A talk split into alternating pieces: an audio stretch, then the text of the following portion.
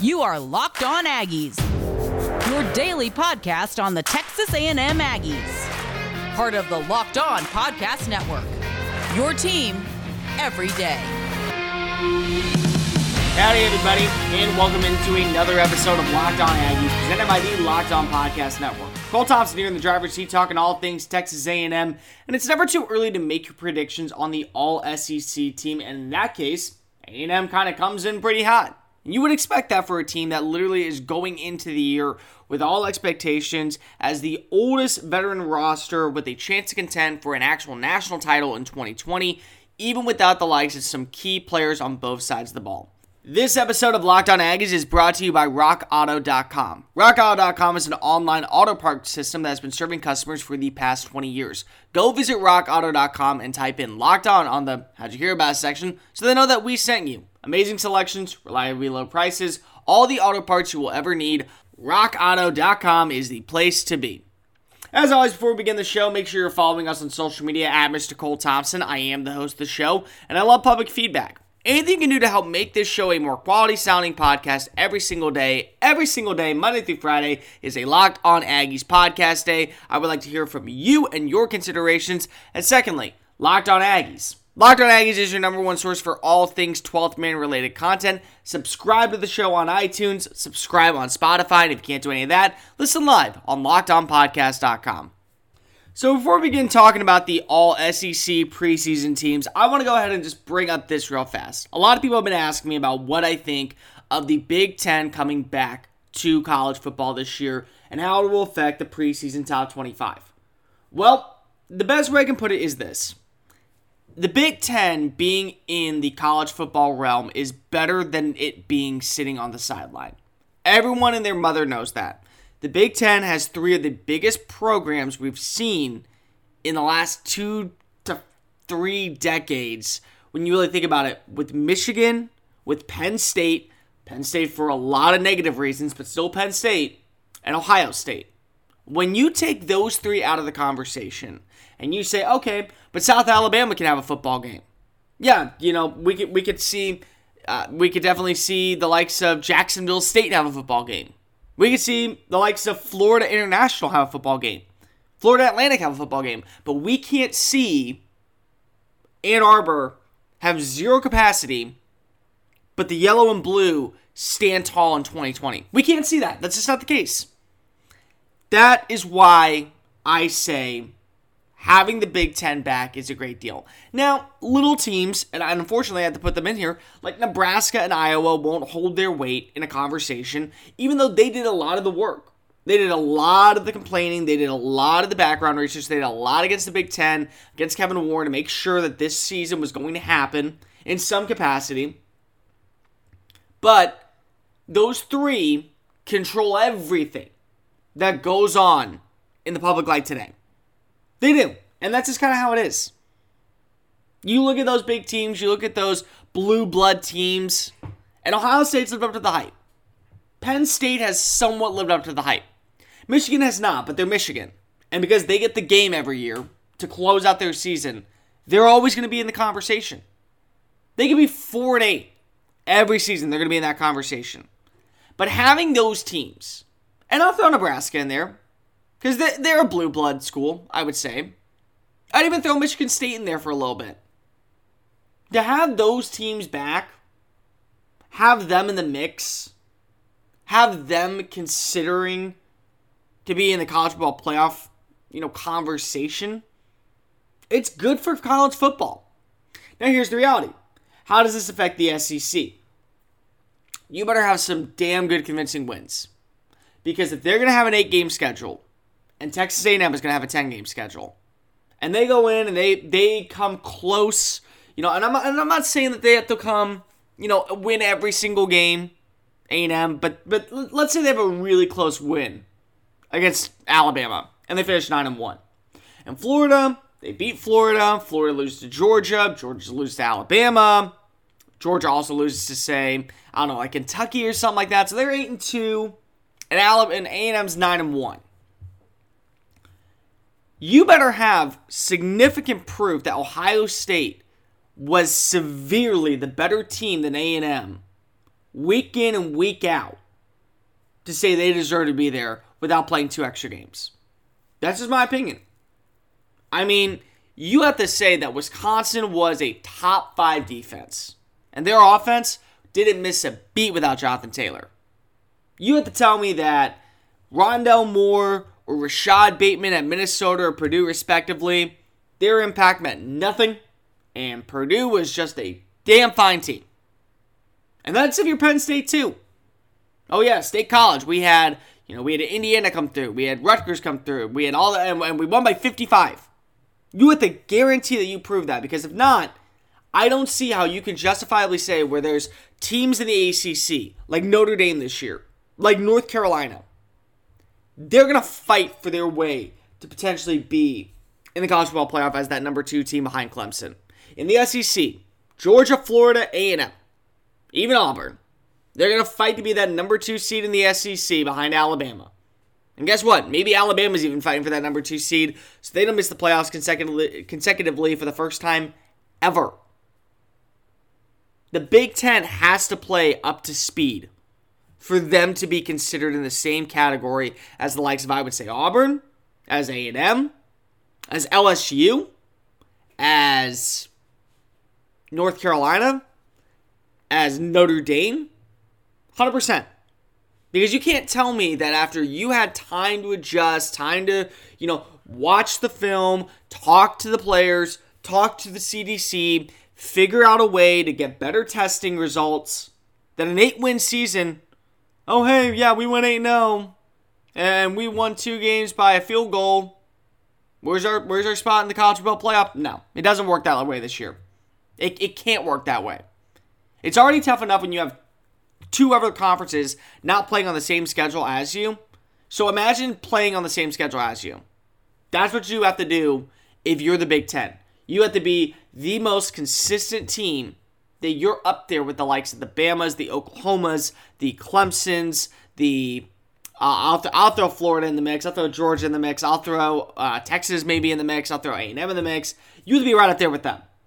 And then you have to hope that every other team at least had two struggle wins or a bad, bad, bad, bad, bad, bad, bad loss to where you can justifiably say, oh, we're 8 0, they're 9 and 1, but look at that loss look at these look at these quality wins.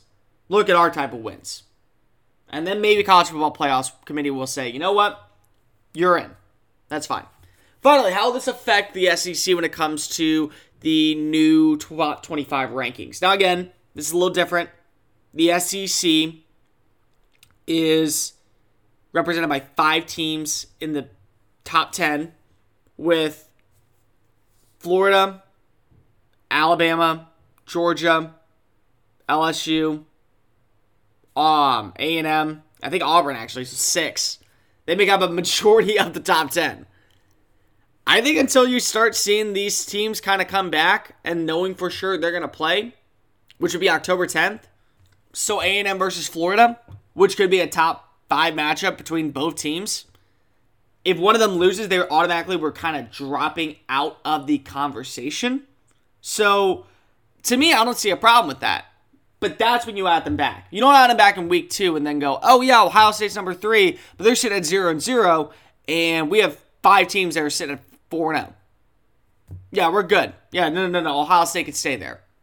No, Penn State at seven. No, they're fine. They're fine, even though they've yet to take a snap. But we have every other team in the top ten with at least a three and zero oh record. But hey, hey, the Nittany Lions, they make sense. That's all good. You can't do that. But when you start to see them guarantee they're coming back, which I would say the 10th or the, the weekend of the 10th or the weekend of the 17th, go ahead and add them back into the top 10. Which, again, probably means Ohio State comes in at like 9. Maybe Penn State comes in at 12. Maybe Michigan comes in at 16. Maybe Minnesota comes in at 25. And Wisconsin comes in maybe somewhere in, in between those two. But that's how I see it. This episode of Locked On Aggies is brought to you by RockAuto.com. Guys, let me get your opinion on something. Would you rather install a part that you know you can get for a fraction of the price yourself, or bring it into the shop and pay a service and convenience fee that costs you almost double what you would actually pay for the cost? That's why you should go to RockAuto.com.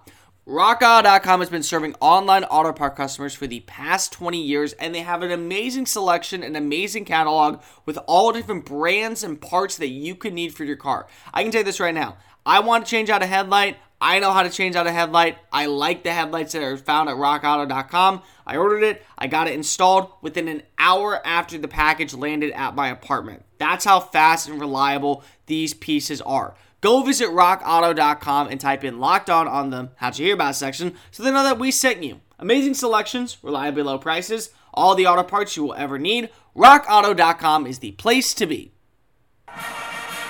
Locked On Aggies, presented by the Locked On Podcast Network. Cole Thompson here in the driver's seat, talking all things Texas A&M. Guys, let me get your opinion on something. Do you love quality podcasts from your favorite sports teams? If so, why not listen to a Locked On podcast? The Locked On Podcast Network has over two dozen college sports teams, plus every team covered in the NFL, MLB, NHL, NBA, and highlight information to get you geared up every single week to be the champion of your fantasy football league. Subscribe on iTunes, listen on Spotify, and if you can't do any of that, listen live on LockedOnPodcast.com.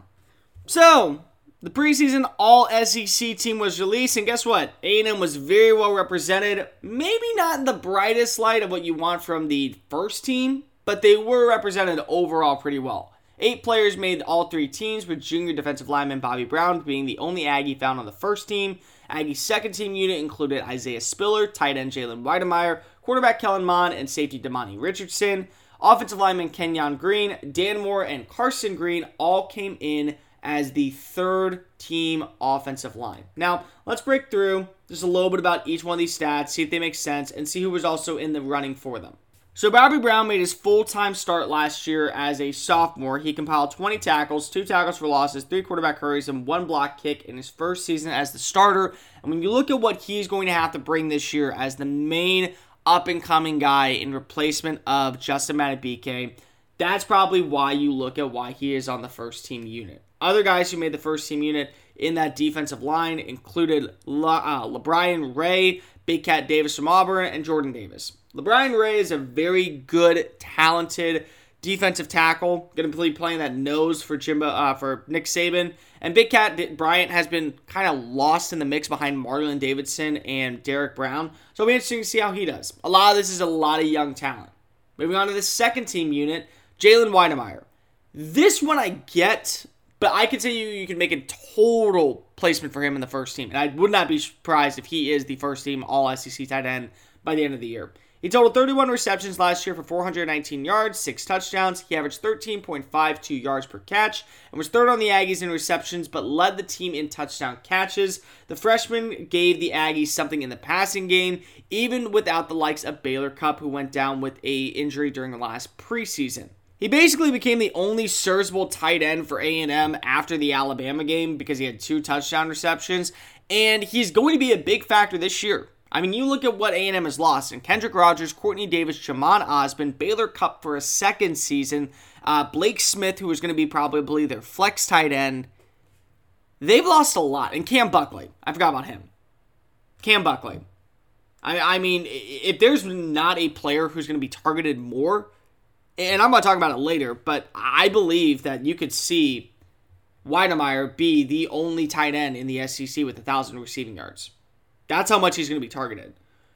Who came in at the tight end position for the first team offense? It was Kyle Pitts from Florida. Pitts had a great year last year. You can't deny that. But you have to understand that if he has any struggles at all, you're going to see a big step up from a guy by the name of Wydermyer. Second team quarterback was Kellen Mond. Kellen Mond, a senior from San Antonio, Texas, is poised to rewrite his record books in Texas A&M history going into the 2020 season because if he's that close to beating the likes of every single passing record. So there's no problem with that. He's finished second in total offense. He's third in passing yards, fifth in passing touchdowns in the SEC last season. He's hoping for a breakout year, and it's going to be tough. I mean, you have Wydermyer. Um, you have a few other guys who you've never worked with, like Jalen Preston, who has a few catches on his career. You have young guys like Dylan Wright and Demond Demas coming in. Uh, but this is a guy who has battled his way into a starting role since his freshman year. I mean, he went up against Nick Starkel, and every single game he was going up, and he finished with 1,300 passing yards uh, for 340 rece- uh, rushing yards and three rushing touchdowns on 89 attempts. He also had uh, three touchdowns against Louisiana and was named the Davy O'Brien Award winner that year. So he has adversity. You know who came in at number one first team quarterback? It's Kyle Trask. There's not even a question. I think Kyle Trask going into the year is going to have something to prove because if he's been in the limelight of those New Year's Six Bowls and all that. So Mond coming in second is not a surprise, but it's very clear that they're saying straight up, it, this is a two man race. It's Trask and it's Mond. Don't give anybody else a run, a run for the money. Isaiah Spiller was the lead back for the second team offense, and he finished as A&M's leading rusher last year with the second highest total as a true freshman in school history, with 869 yards and nine touchdowns. He also caught 200, uh, 207 yards worth of receiving yards in 27 passes. Since the Alabama game, he was playing very good. He set the SEC. Uh, he set the freshman record in A&M history for his 217 yard game and three touchdowns against UTSA. He had four 100 plus yard outings last season alone, and he reeled off uh, another 85 in te- against Texas State in the opener. He's a good player, and he's the lead back in A&M. Ainias Smith is going to be that lightning. He's going to be that thunder. If they can be a great one-two combination, they're in for a hell of a year in College Station. But I'm going to tell you right now, this might be the most exciting player that you see in College Station in 2020. It might just be Spiller. And lastly, Demani Richardson. Richardson was third on the Aggies in tackles with 63. He also added an interception and a forced fumble. He emerged as a starter in fall camp and actually started all 12 games during his freshman year. He became one of the top players in the box against the run because becoming a surefire tackler in the open field with 32 total stops. This is a guy who we're going to talk about a little bit more today.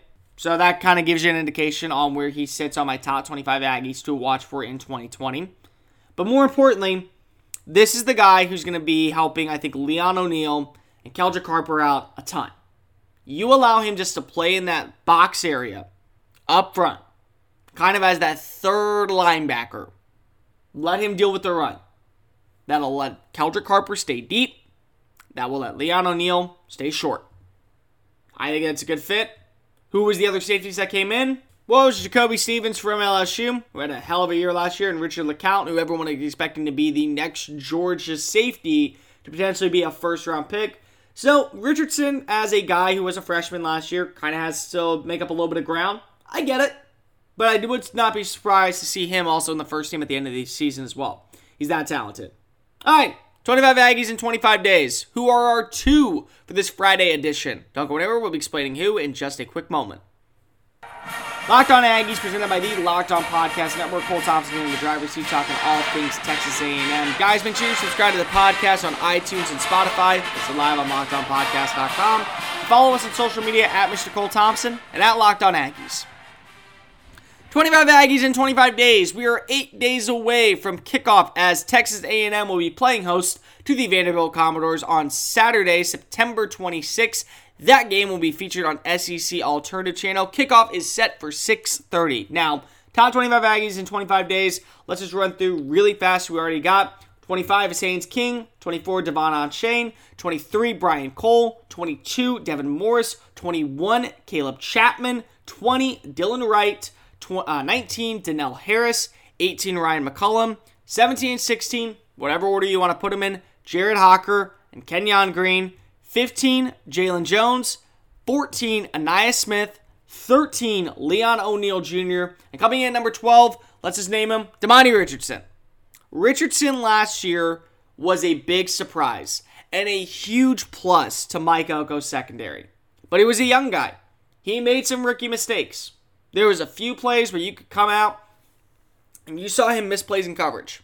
You saw him miss open field tackles. You saw him be late to the party. You saw him get juked a few times by top talent. So now you kind of know what you're expecting in year two. He's a guy who definitely has the mold to be an effective blitzer. He's a guy who's going to be great against the run. You're going to play him up top. He's going to be able to play right next to Anthony Hines, right next to Buddy Johnson.